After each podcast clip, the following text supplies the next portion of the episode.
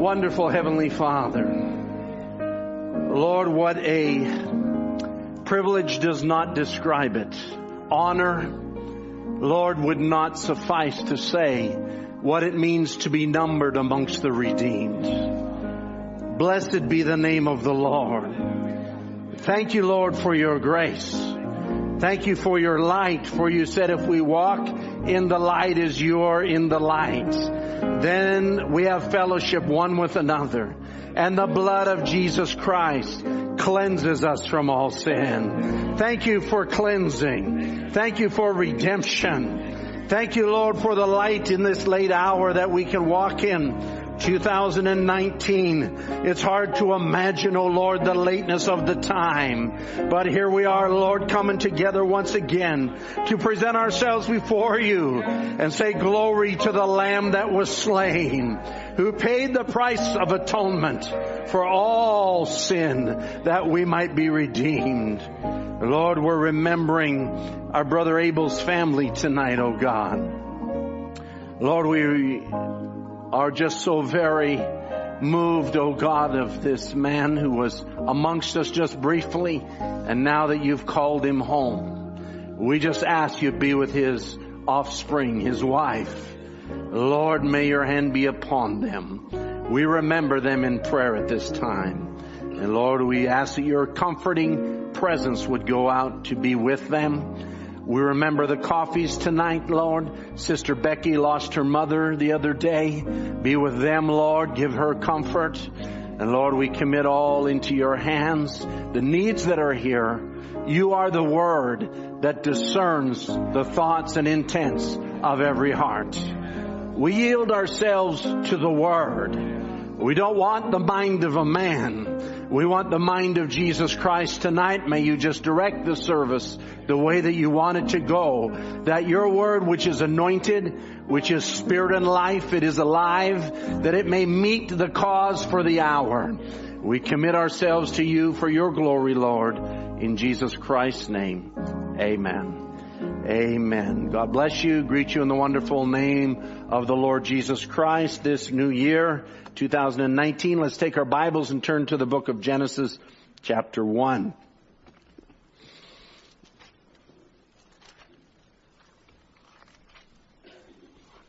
Here we are the uh, everybody has a first service of the year. This is my first service of the year and and uh, so it's a good place to start in Genesis chapter 1. Maybe if the Lord tarries by the end of the year, we'll end up in Revelation and who knows. Amen. It's good to be in the house of the Lord. It's wonderful to have His Word. You know, Abraham didn't have a Bible. Moses wrote the Bible and, and began in Genesis and began to record it as God revealed it to him. And now we have the entire book.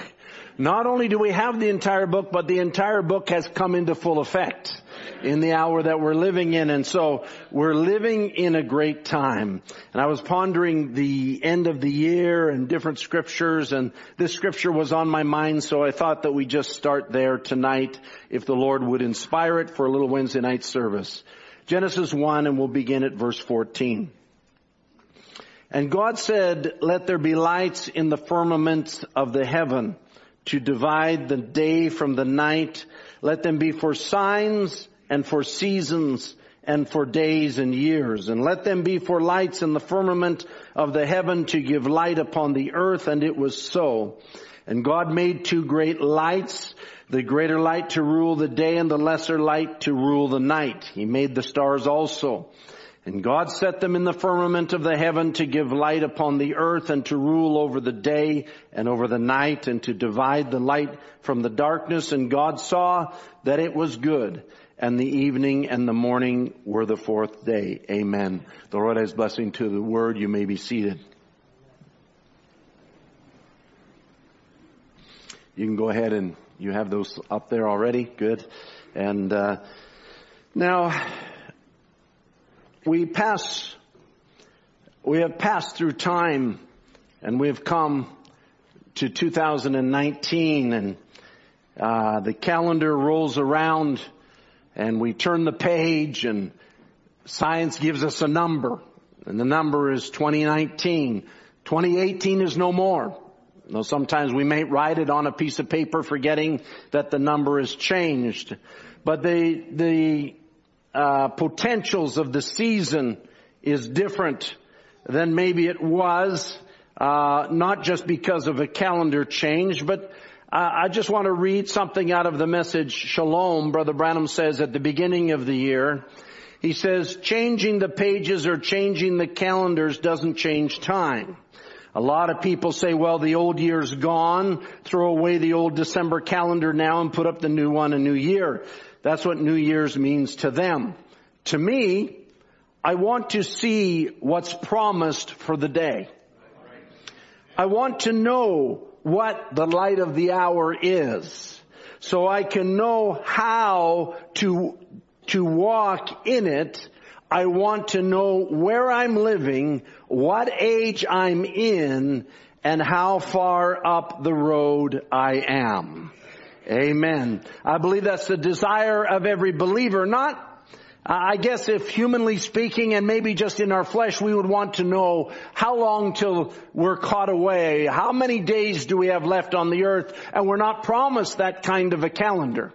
Uh, the day or the hour no man knows, but but we realize that we are promised that we would recognize the day that we're living in and the message of the day that we're living in. And here we are in 2019 and I want to say that God knows exactly where we are. And all the lights in the heavens as we read bear a significance in this hour.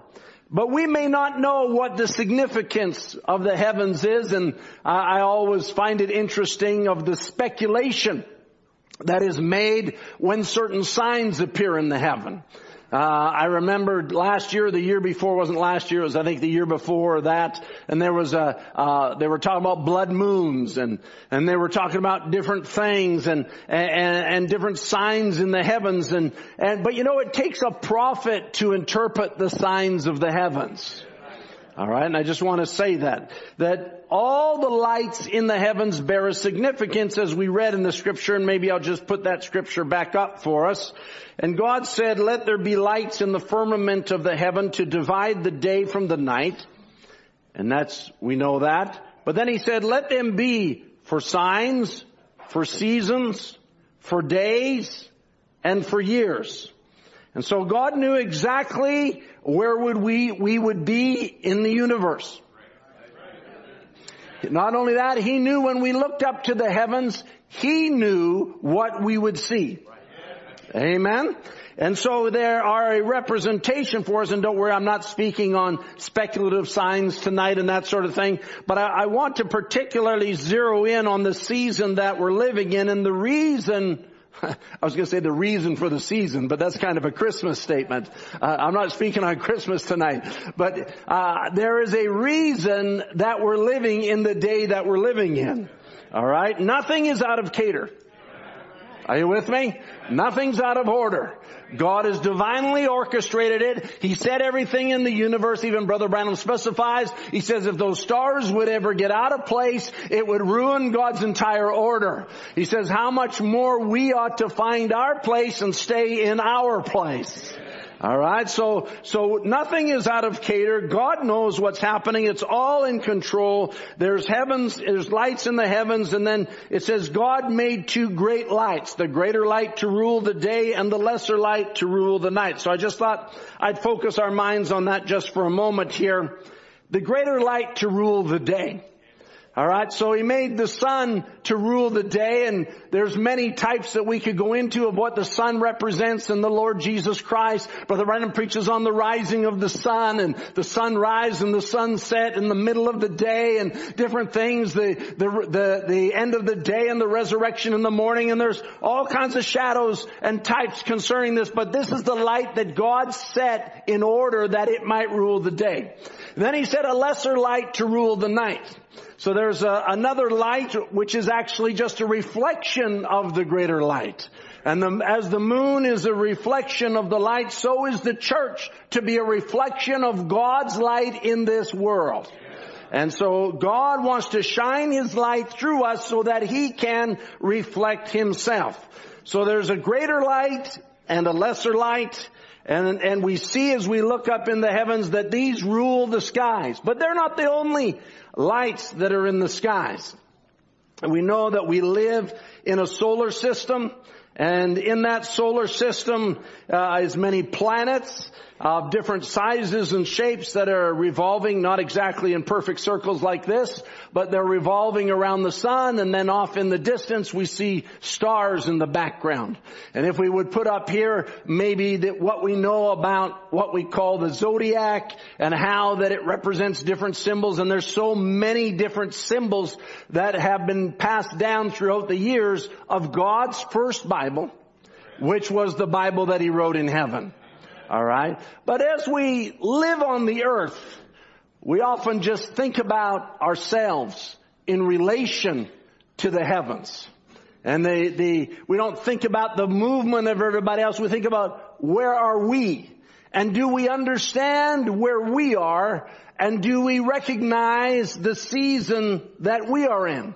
And oftentimes we look at it like this, this uh, picture up here on the wall and uh, we look at it like, well, here we are. We're going around the sun. We've gone around the sun another year. We're kind of back in the same position that we were last year at this time, and we can see kind of the same thing. But but that's not exactly right, because even while we're going around the sun, the sun is moving in the in the constellation of the Milky Way constellation, is that the right word? The galaxy, I guess is the right word, of the Milky Way that we're in. And the Milky Way is moving through the universe, so there's, there's a lot of movement happening, but God knows all about it. And so really, it's more like this as we go around the sun. And I, I just wanted to show this because this had a little bit of an impact on me as I thought about where are we. And so really, we're not where we were last year. And we're not where we were the year before. We lay aside the things that are in the past and we press towards the mark for the prize of the high calling in Christ Jesus.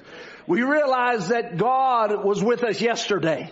And we can often look back in our lives and say, He was with us there. And He was with us there. But the fallacy of man is often looking back to what God did and looking forward to what he's going to do and missing what he's doing right now. So here we are in this particular place in the universe, and I just brought all that to your attention to say God knows exactly where you are. That's all I wanted to show you and, and zero your thoughts in on that tonight. Because Jeremiah even says it in Jeremiah chapter 10. He says, Thus saith the Lord, he says, Learn not the way of the heathen, and be not dismayed at the signs of heaven, for the heathen are dismayed at them. Alright? So we don't look at the heavens the way the heathens look at the heaven.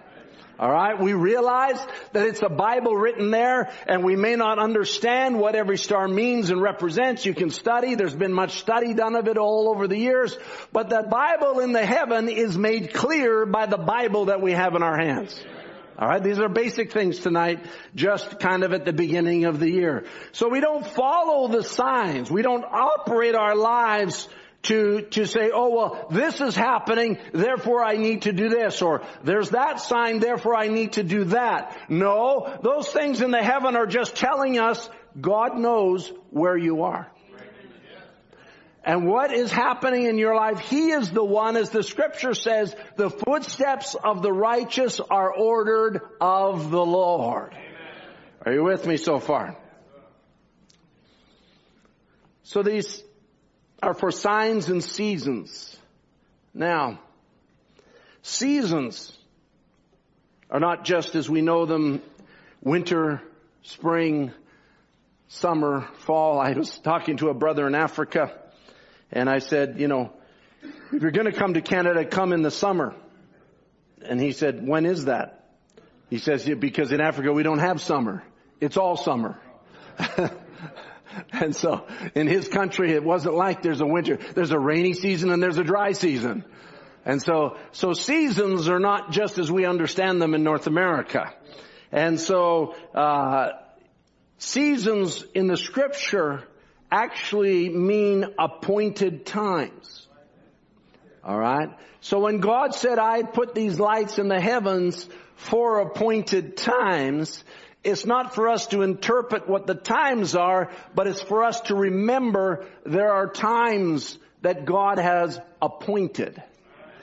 There are particular things that God has His eye on, and if we would catch that and realize that God has appointed events, God has appointed seasons in our lives, that He will come by our way and He will maybe sometimes as we heard last Sunday, rearrange things. He will bring about events that that are important because He is the one that has ordained those appointed meetings. All right, stay, hold that just in your mind for a minute. I'll just bring you a couple scriptures here. Genesis 18 says, the Lord said unto Abraham, Wherefore did Sarah laugh, saying, Shall I of a surety bear a child which am old?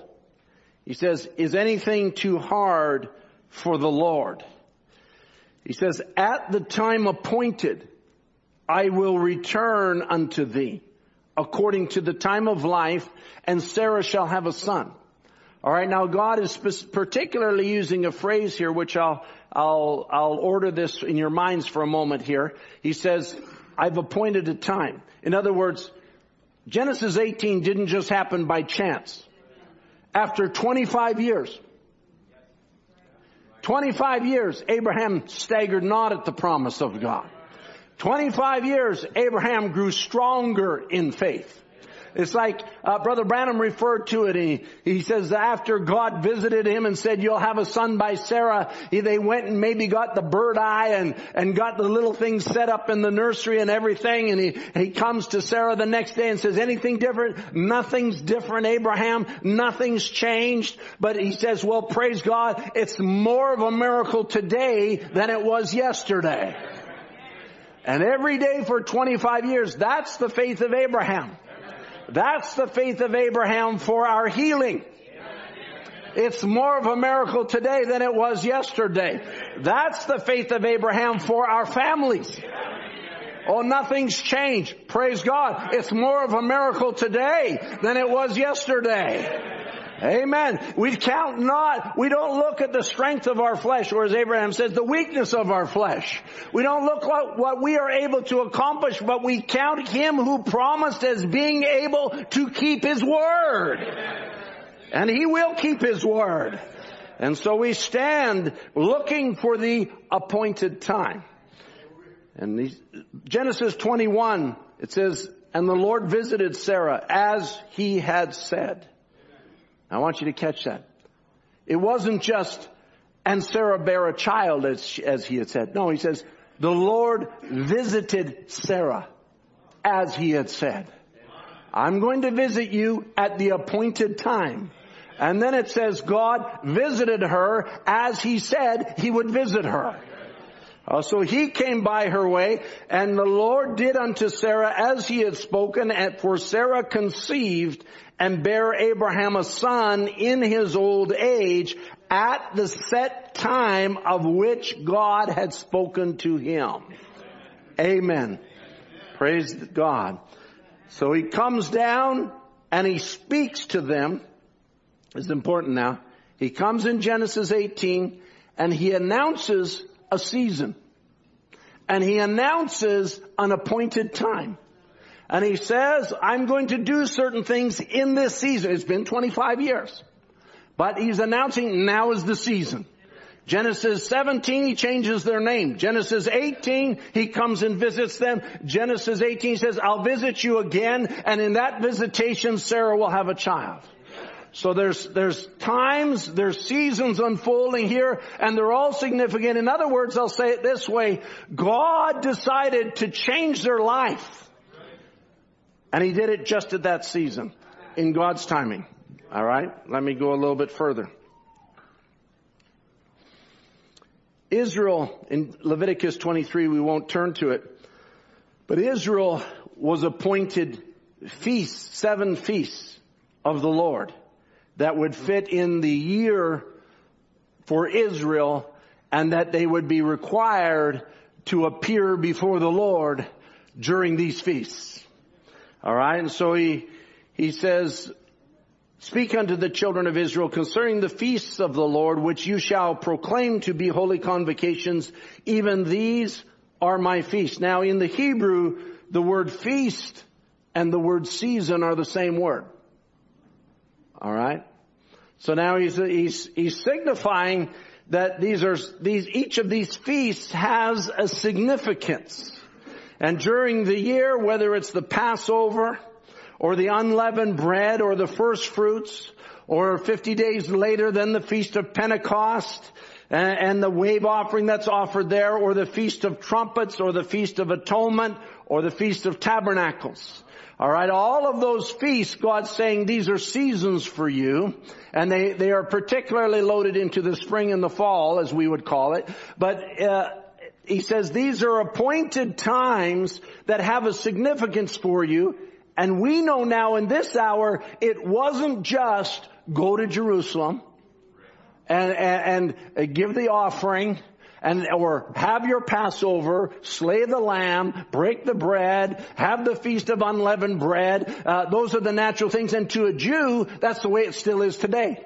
It's a Passover, it's a lamb, it's a, it's a broken bread, it's a, a feast of Pentecost, it's a, a, a, day of atonement, Yom Kippur, whatever they want to call it, all of those things. But to us now, we recognize God is appointing these to Israel. He says these will be feasts or these will be seasons to you. And he's, and he's actually representing something that spiritually will lay ahead and said, you'll have a trumpet that you don't know the significance of it one day. And that trumpet is going to call you. And in the seventh trumpet, there's going to be a Moses and Elijah. They don't know it yet, but that season will come and it's just around the corner. And God has appointed that. And He will keep His word and, and it will call them to another day of atonement, not another sacrifice of a lamb, but a recognizing of the Lamb of God that was sacrificed 2,000 years ago. So there will be a season of an awakening, a season of a calling, a season of, of tabernacles which represents moving from a, a, temporary into a permanent dwelling place. In other words, we'll lay these tabernacles down and we'll put on another tabernacle that will be permanent. And so we realize that all of these gatherings were representing something and all of these gatherings was to draw them and they were supposed to make journeys to Jerusalem several times in the years at the, at the appointed place of gathering. That's why at the Feast of Pentecost in Acts chapter 2 when it says uh, that there were uh, Israelites or Jews gathered in Jerusalem from all over the world. Why? Because it was a feast day. And when the day of Pentecost was fully come, then there was a sound like a rushing mighty wind that filled the place where they were and they were all filled with the Holy Ghost and licks of fire appeared on them. And as they went out of the door witnessing, God had arranged it, it would be at this time. God visited Israel. And now the real meaning of the season, here we go, the real reason for the season, came amongst the people. And they, they didn't catch it all, but 3,000 caught it. And said, men and brethren, what shall we do? God had come down and visited them. Okay, are you with me so far? Alright. So the purpose now of God's seasons is that you would have a meeting with God.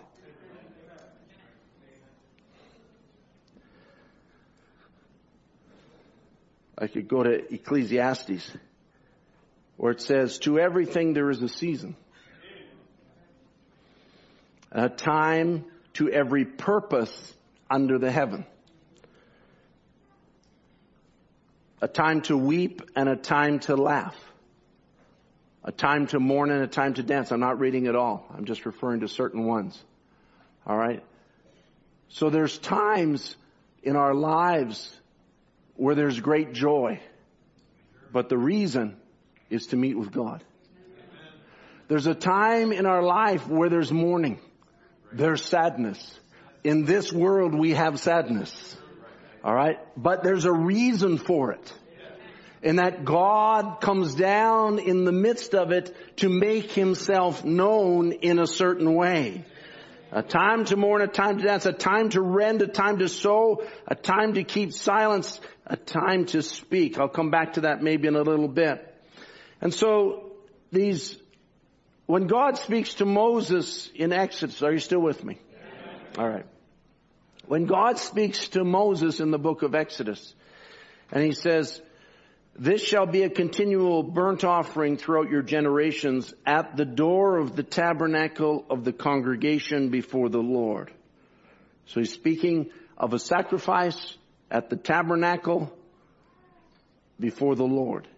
And then he says, where I will meet you to speak there unto thee. Alright? So now God is saying, when you come and give a sacrifice, when you come and do something, it's a continual burnt offering, he says, it's not just for, for a religious ritual. We don't come to church just for a religious ritual. We don't come here just to say we've been in church Wednesday night. We didn't come here. I hope you didn't come here just to learn something. Right just to, just to maybe understand doctrine, though we need doctrine in the church. That's the backbone of the church. And we, we have standards, we have, we have teaching, we have instruction, we have, we have all sorts of, uh, ways in which God deals with us, but the important thing to recognize that God comes to speak to us.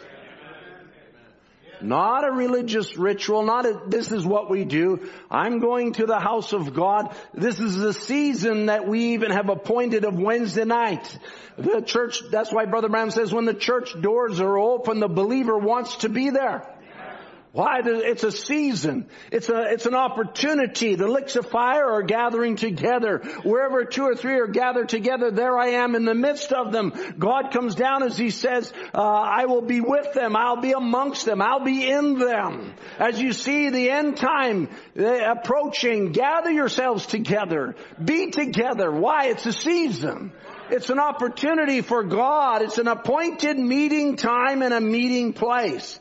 The God who knows the end from the beginning has appointed these things and I'll just say it's not just church, but He's appointed even seasons in our lives to reveal Himself to us personally and only in that season can He meet with you in the way that He wants to reveal Himself to you. Turn with me, if you would, to the book of Second Kings, chapter 8.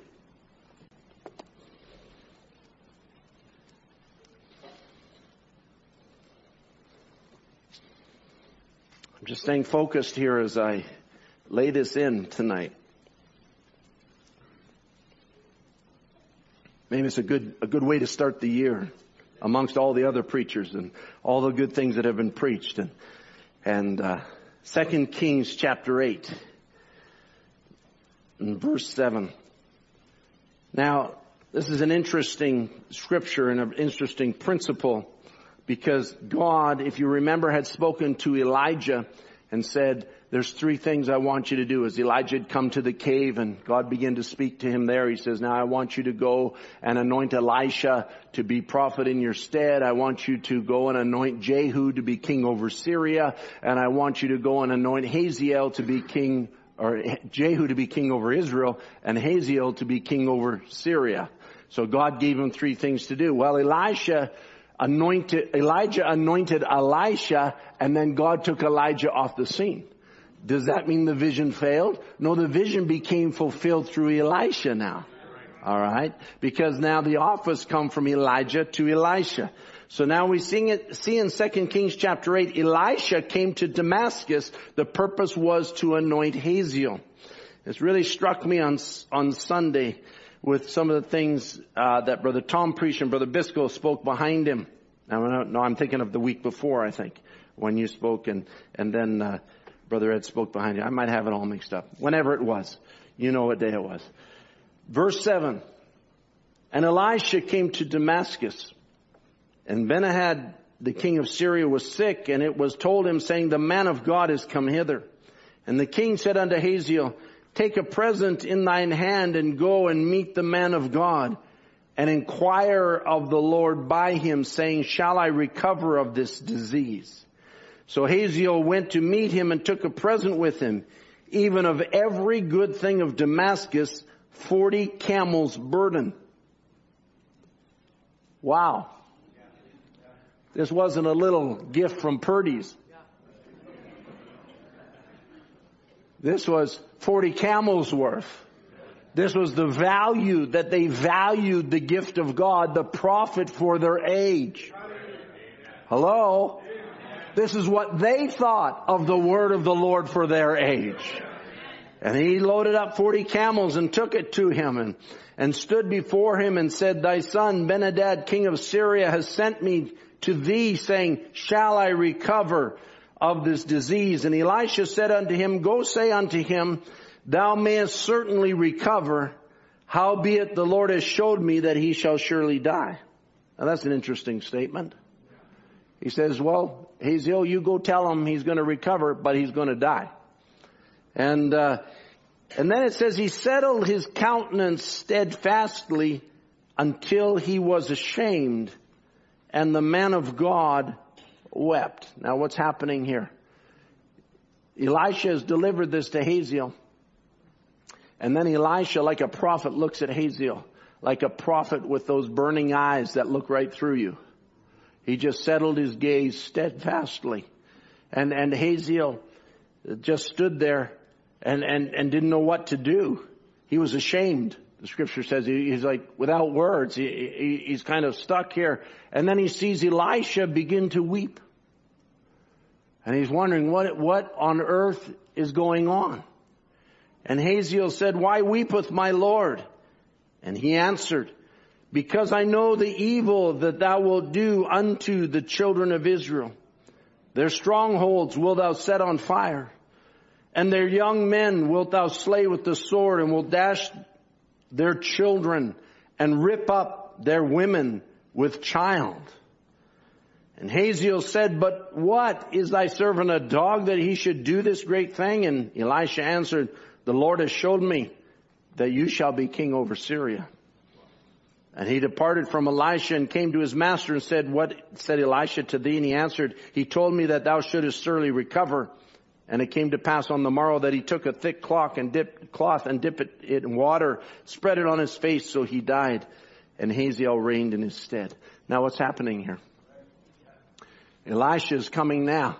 And he's coming, he doesn't necessarily know what's, he just knows he's got to anoint Hazael. God arranges it. Ben Hadad is sick and puts it on Benhadad's heart, send Hazael to Elisha to inquire. And Hazael comes to Elisha and Elisha now is anointing him with the word to go and be king over Syria. So now Hazael is there and, and Elisha is there and Elisha's looking at him. Now, now, now catch this now. This is very, this hit me like a ton of bricks. So I'm going to say a couple things here. Elisha is looking at what God is showing him. He's seeing in front of him a man that as far as that man is concerned, he would never do anything that Elisha is talking about. But Elisha is being shown something from God. And Israel is going to suffer under this man. Because it's necessary that it happen. But yet Elisha must go through with it and anoint him as the king. So God was showing Elisha what God was seeing. It wasn't going to be easy, but it was for a purpose. Israel was going to go through a time of chastening.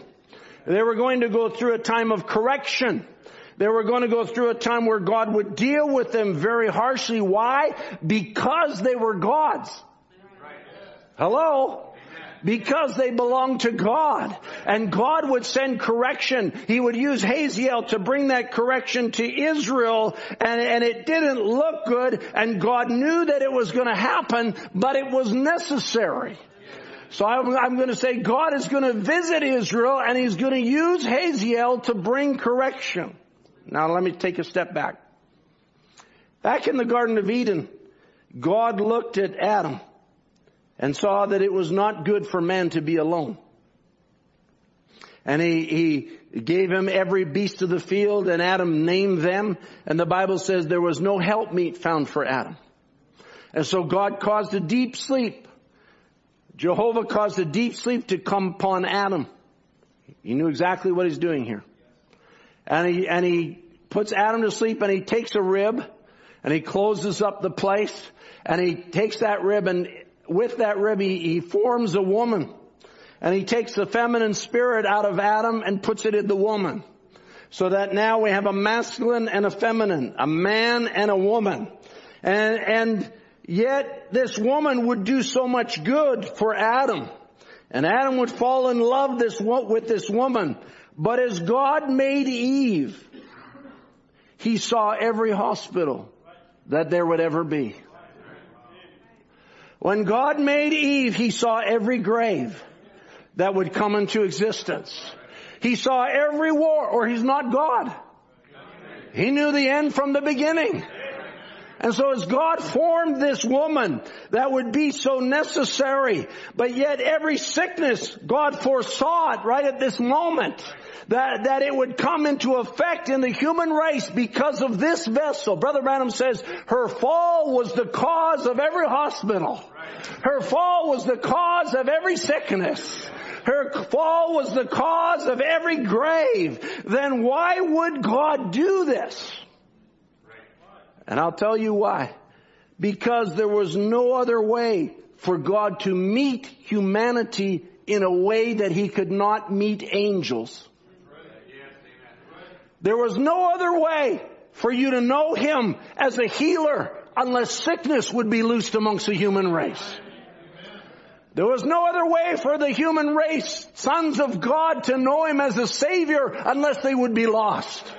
Born in sin, shaped in iniquity, come into the world speaking lies. As God formed Eve, He saw every evil thing that would come to pass. But God says, this is necessary because I want to meet them there. There is an appointed season. When you find yourself in sickness, it's an appointed season. God says, I want to meet you in your sickness and reveal myself to you as a healer. Hallelujah. When you find yourself or your family in captivity, that's an appointed season. God says, I'll meet you there as a deliverer. I'll meet you there as the mighty conqueror. I can't reveal this to angels. They weren't lost. And the ones that fell, I will never redeem. But for the human race, I want to make myself known to you like no one else. I want to reveal my grace so that you can sing amazing grace. How sweet the sound that saved a wretch like me. It was an appointed season. You might have been in the depths of, uh, of the world. You might have been a drug addict. You might have been a drunkard. You might be one tonight. But I'll tell you what, let it be your appointed season tonight. That God comes to you and says, I am your deliverer. Hallelujah. Let him come in the power of his resurrection right down into your life. Listen, it's no different than Abraham was. There was a man weak in the flesh. He was beyond childbearing years. She was beyond childbearing years. But God says, this is the appointed time. Hallelujah. I've come to meet with you and reveal myself to you. To know him as a comforter, you needed sorrow. I was thinking of Brother Abel's family just before the service. And, and, uh, you know, the family needs a comforter because they're experiencing sorrow.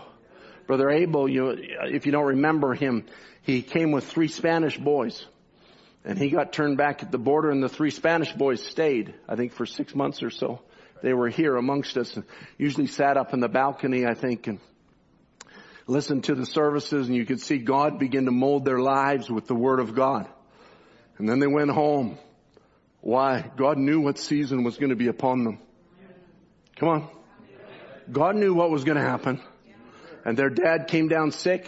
Uh, not all three of them. Two of them were, was their dad. One was a friend. But uh, the, the brother Abel came down sick, and they went into an operation. They said the operation turned out good. Sunday morning he was well. I think by Sunday night he was gone. Something, something just turned. It's an appointed season.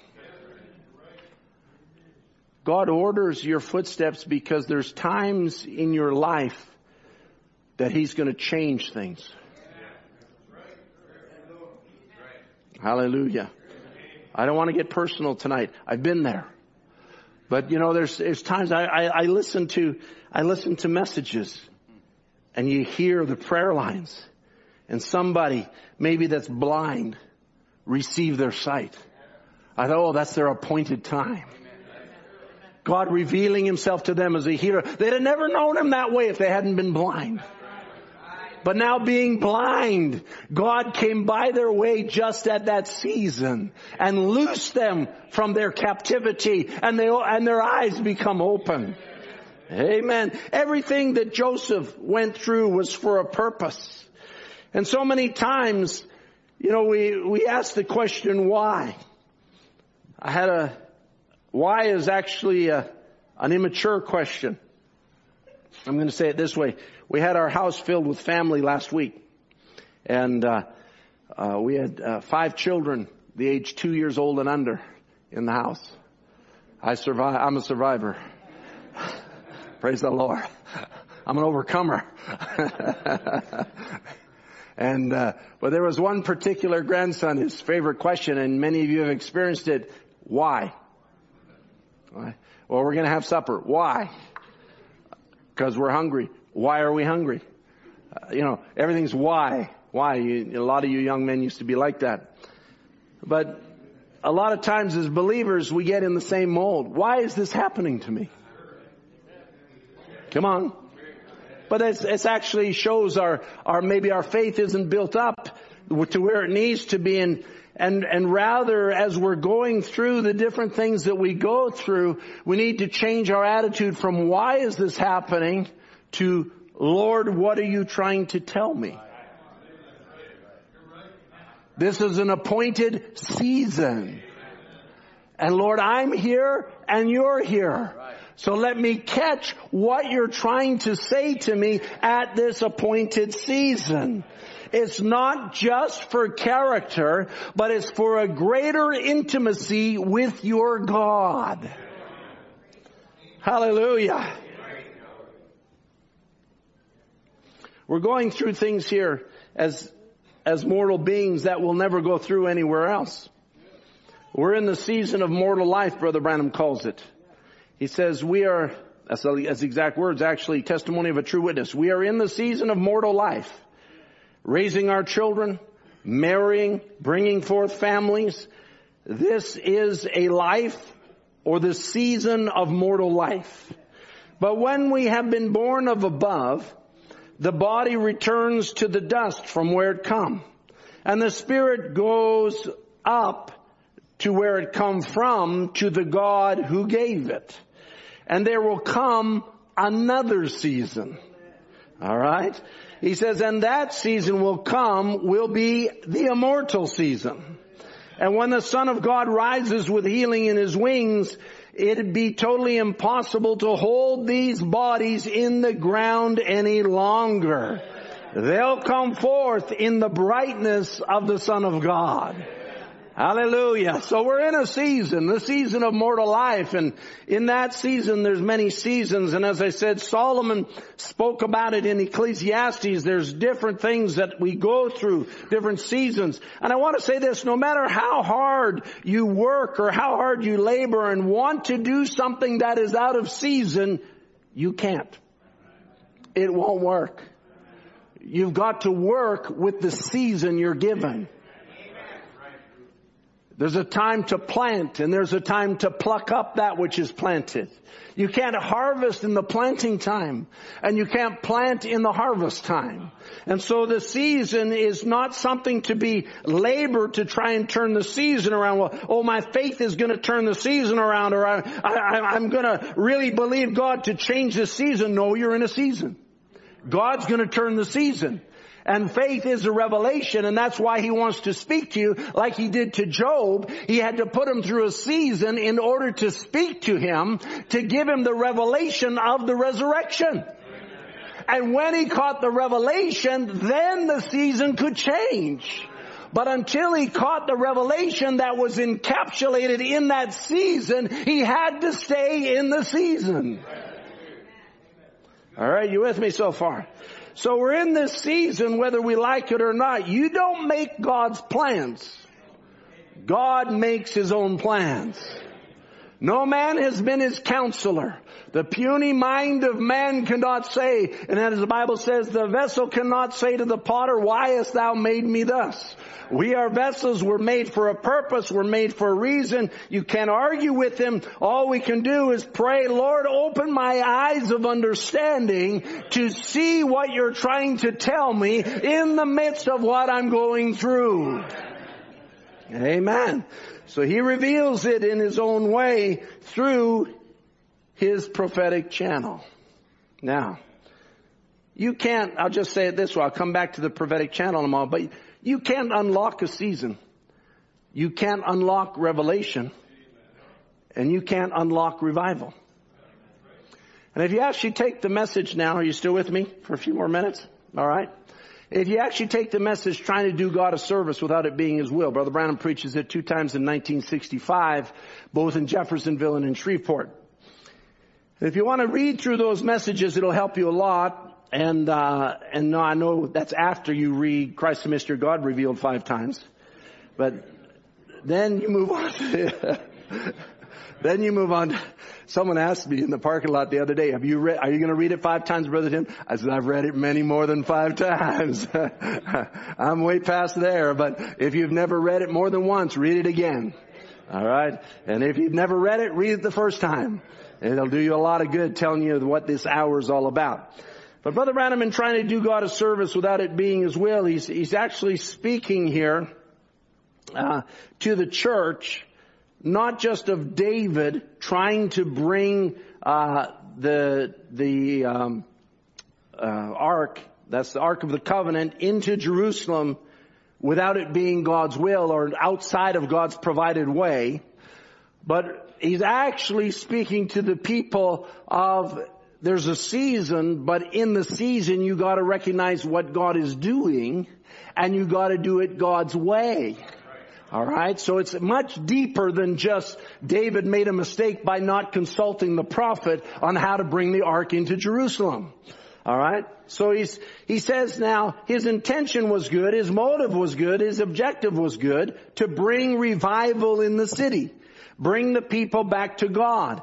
But he never consulted the way God told him to do it. He says even all the people agreed and the priests that the king was right. They needed the ark back in the city. They needed the presence of God. They needed the revival. But God had not promised to reveal His word in its season to the people. He never promised to reveal it to the king in the season. Well then what did God promise?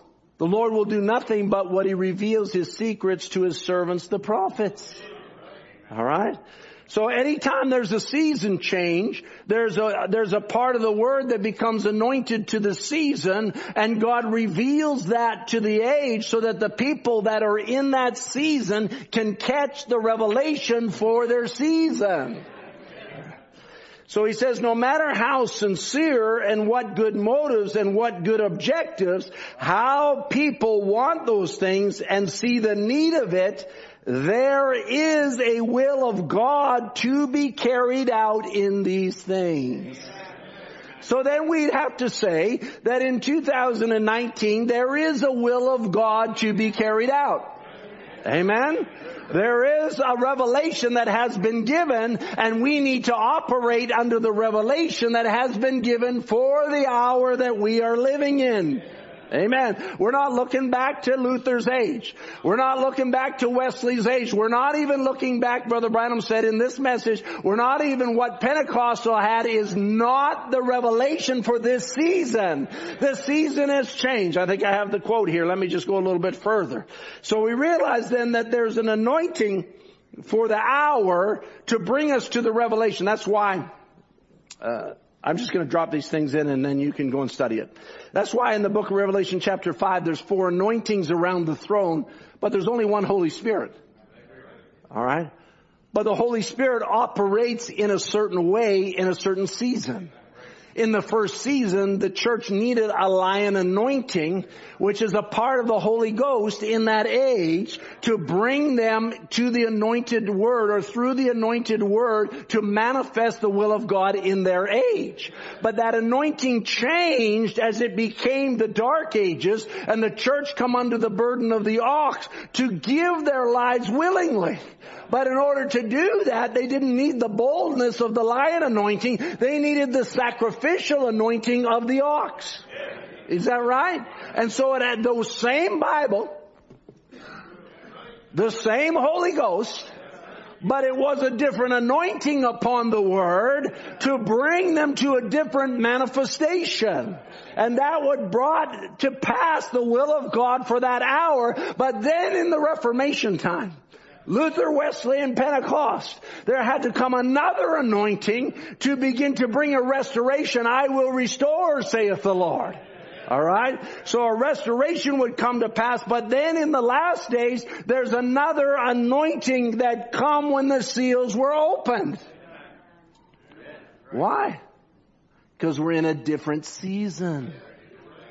And so being in a different season, you gotta catch the revelation of the season because you can't change the season. You can't say, I want to go back to Pentecost or I want to go back to where Wesley was or I want to go back to where Luther was. That was a different season.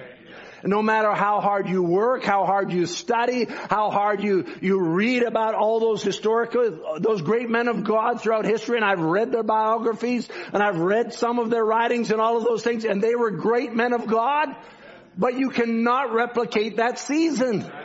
We're in a different season. And there's an anointing that comes to this season and it had to be a different anointing under a prophetic office because God was turning a corner. All right. I, don't have time to preach on all of these little aspects of these things. So Brother Branham was warning the church in these messages. Go read them when you can. He said, but he was warning, he was warning them to work with the season.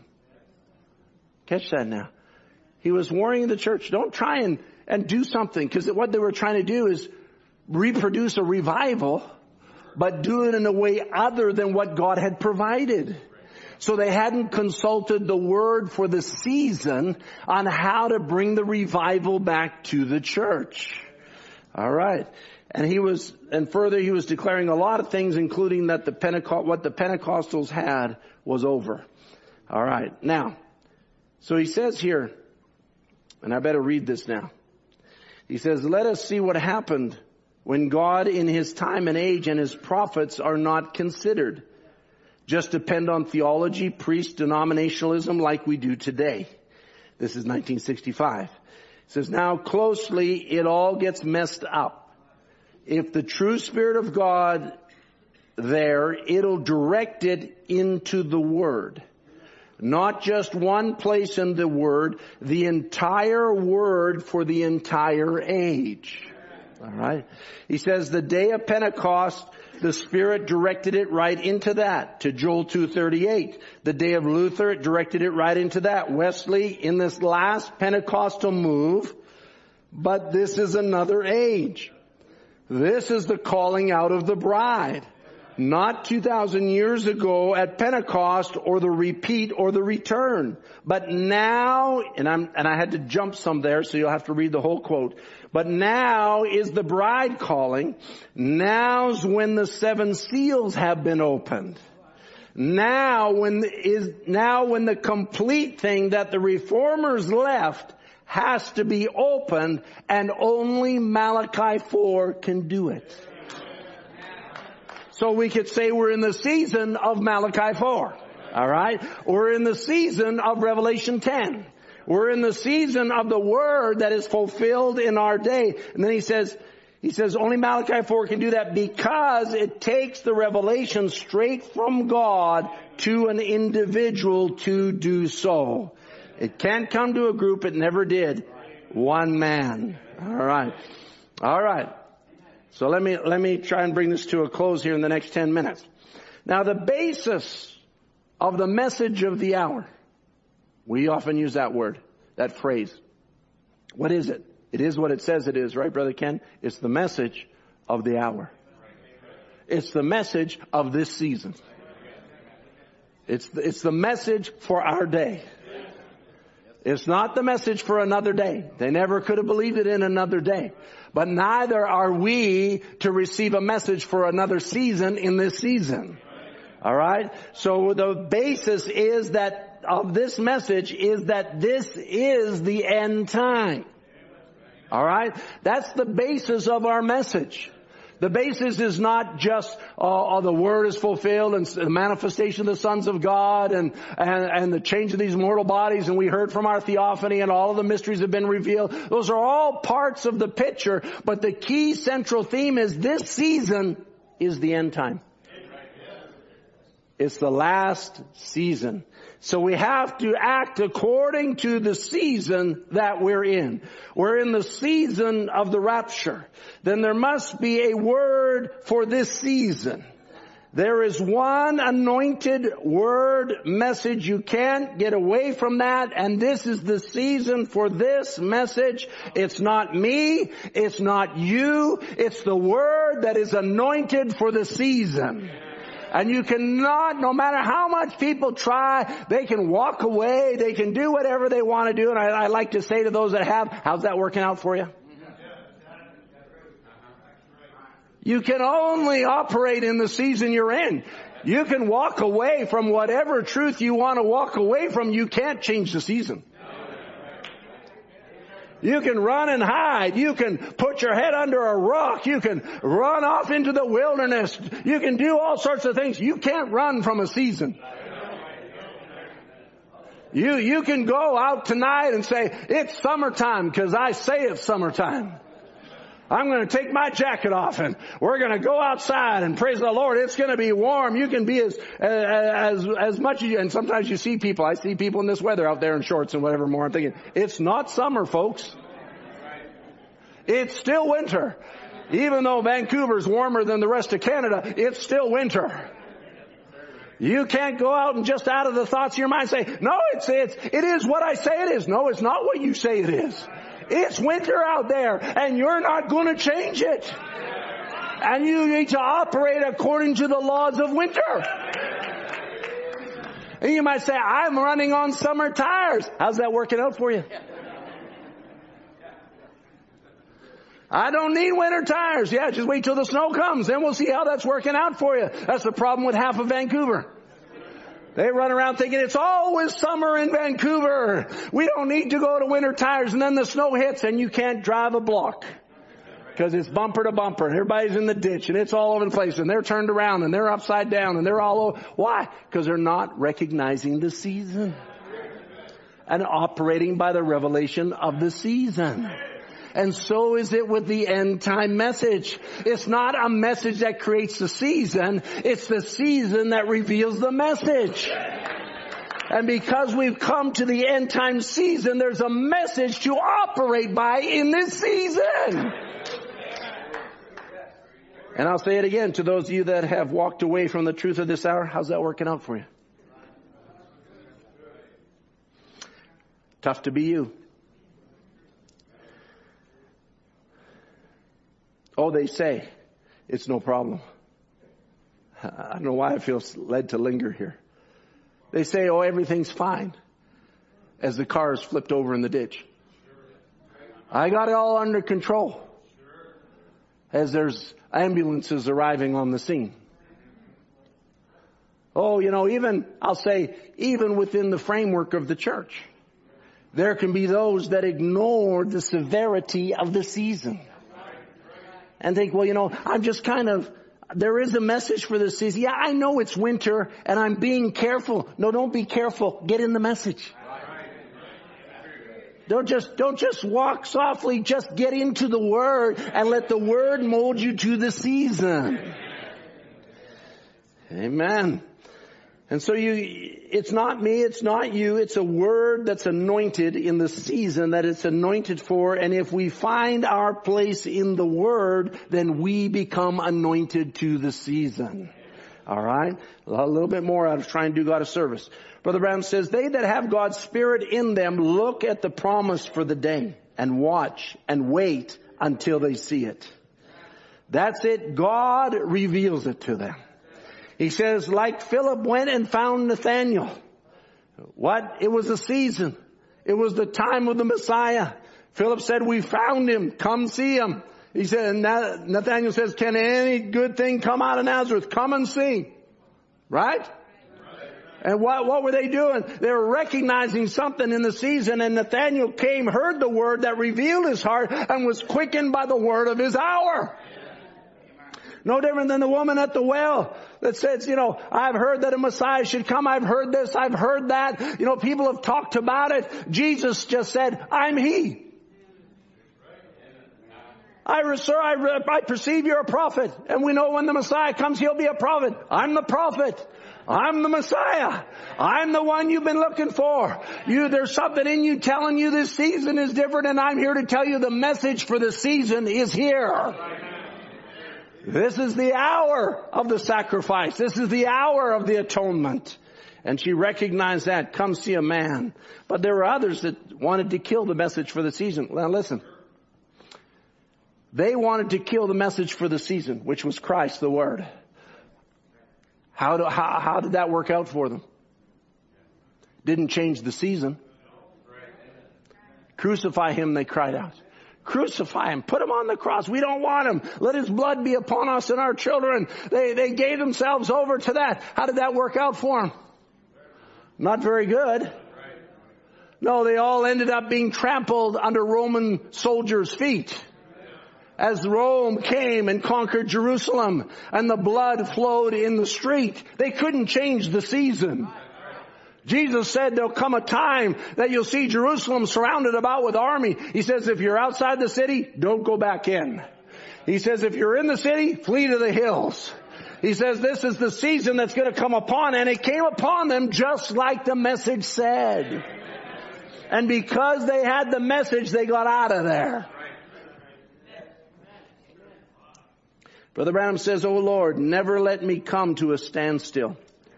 Continually, Lord, let me not stop at one thing. Let me just move on, Lord, till I've completed everything that you've ordained for me to do. Regardless of the price, regardless of the cost, regardless of the criticism, how hard the cross is, I remember the cross that you bore. So this consecrated cross, I'll bear. Amen. As the musicians come, I just want to refer your thoughts to the last appointed season that I said, this is the season of mortality, but there's coming a season of immortality. In Revelation chapter 21, he says, John says, I saw the holy city, the new Jerusalem.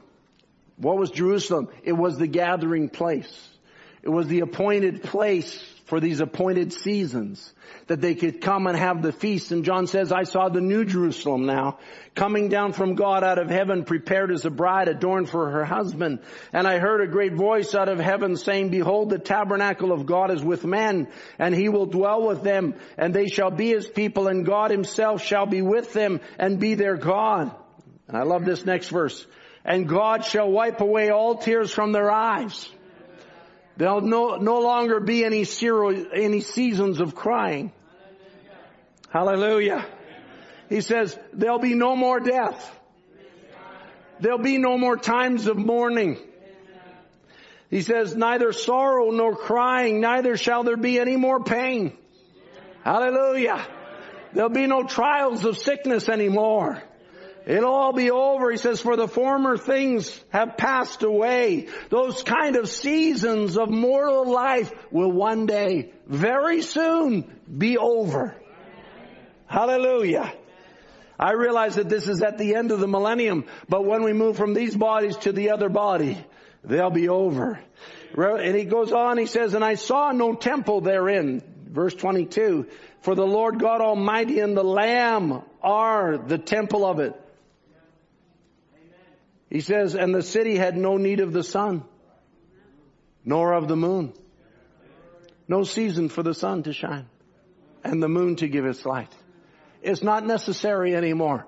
It's a continual light to shine in it for the glory of God did lighten it and the Lamb is the light thereof. Hallelujah. No more day and night. Then I'll say, if the revelation is the book of symbols, I'll say, no more law of contrast. You see, you can't know good times except you have bad times. You can't know health unless you have sickness. You can't appreciate what's going good unless something goes bad. You can't uh, appreciate the day unless you have the night. You can't appreciate the warmth unless you have the cold. It's the law of contrast that we live in. But once we get on the other side, the law of contrast will no longer be in effect.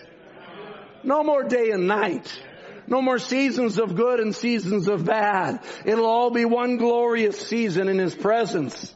And he said in chapter 22, he showed me a pure river of the water of light, clear as crystal, proceeding from the throne of God and of the Lamb. And in the midst of the street of it and on either side of the river was the tree of life, which bare twelve manner of fruit and yielded her fruit every month. No more seasons. Fruit every month. Hallelujah. No more spring and fall. Hallelujah. Amen. No more waiting for another season. I'll have fruit today. There is variety. Brother Branham says that 12 fruits will be a different kind every 12 months, every month for 12 months. You'll have variety, but you'll always have fruit. The tree of life will always bring forth her fruit.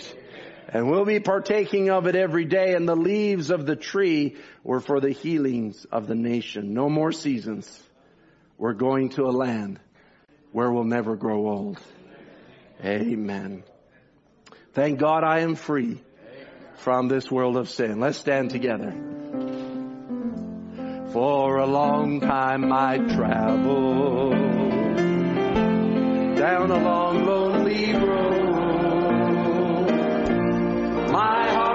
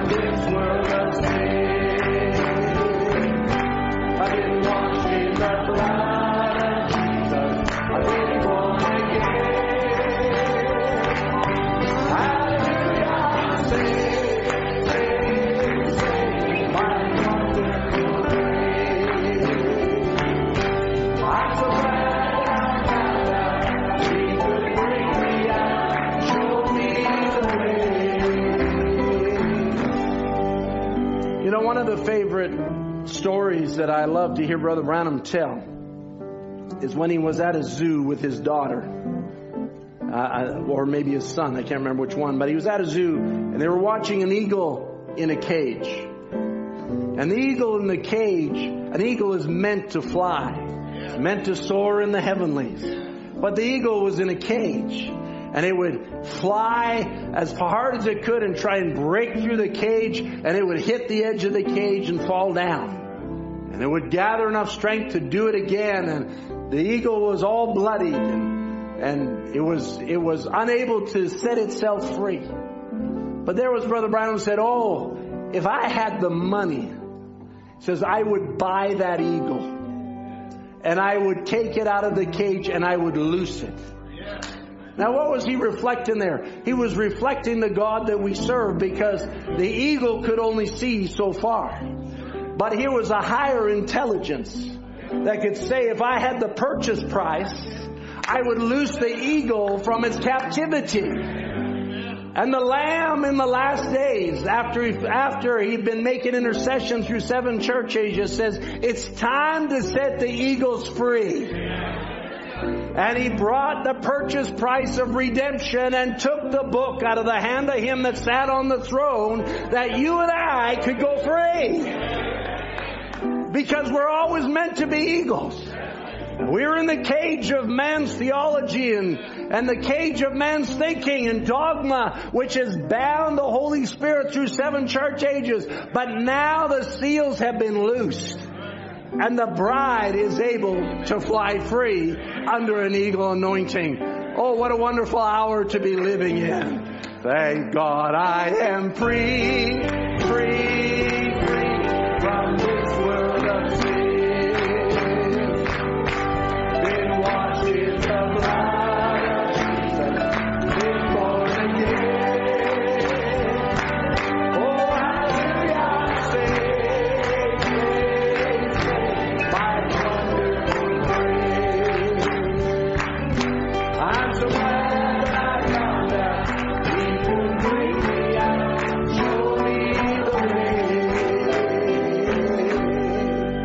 bow our heads together. Heavenly Father, what an hour to live in, oh God. It's a perilous time, but it's a glorious time. Perilous for the unbeliever, but glorious for those that have walked in the light that you have shone upon their pathway, O God. Lord, we thank you for your love that you've you shed abroad in our hearts and you've come down by our way and you loosed us, O God. You've revealed your word to us. You've given us faith. You've allowed us to see the season that we're living in. We pray that you'll continually open your word, Lord. Continue to anoint the word to our understanding that we might know how to operate in the season that we're living in. We can't change the season. You have brought this season upon the earth. But Lord, you have also brought the message by which your elect can operate in the midst of this season. Lord, lift us up into heavenly places. Cause us to rise above the things of the world. If there's anybody here that's in the midst of captivity, maybe they're in a season in their life, Lord, that they're in a trial. May they just lift their eyes to you and say, Lord, show me and speak to me. Let me hear what you're trying to say in this season of my life. If they're captive, may they be loosed. Lord, if they're sick, may they be healed. Lord, if whatever it might be that the devil tries to afflict your people with, Lord, may you pour in abundant grace to meet the need in this hour. Lord, we love you and we commit ourselves to you. Pray, Father, you just take this word tonight and you'll anoint it to the hearts of every hearer. Lord, I pray that you'll establish your word.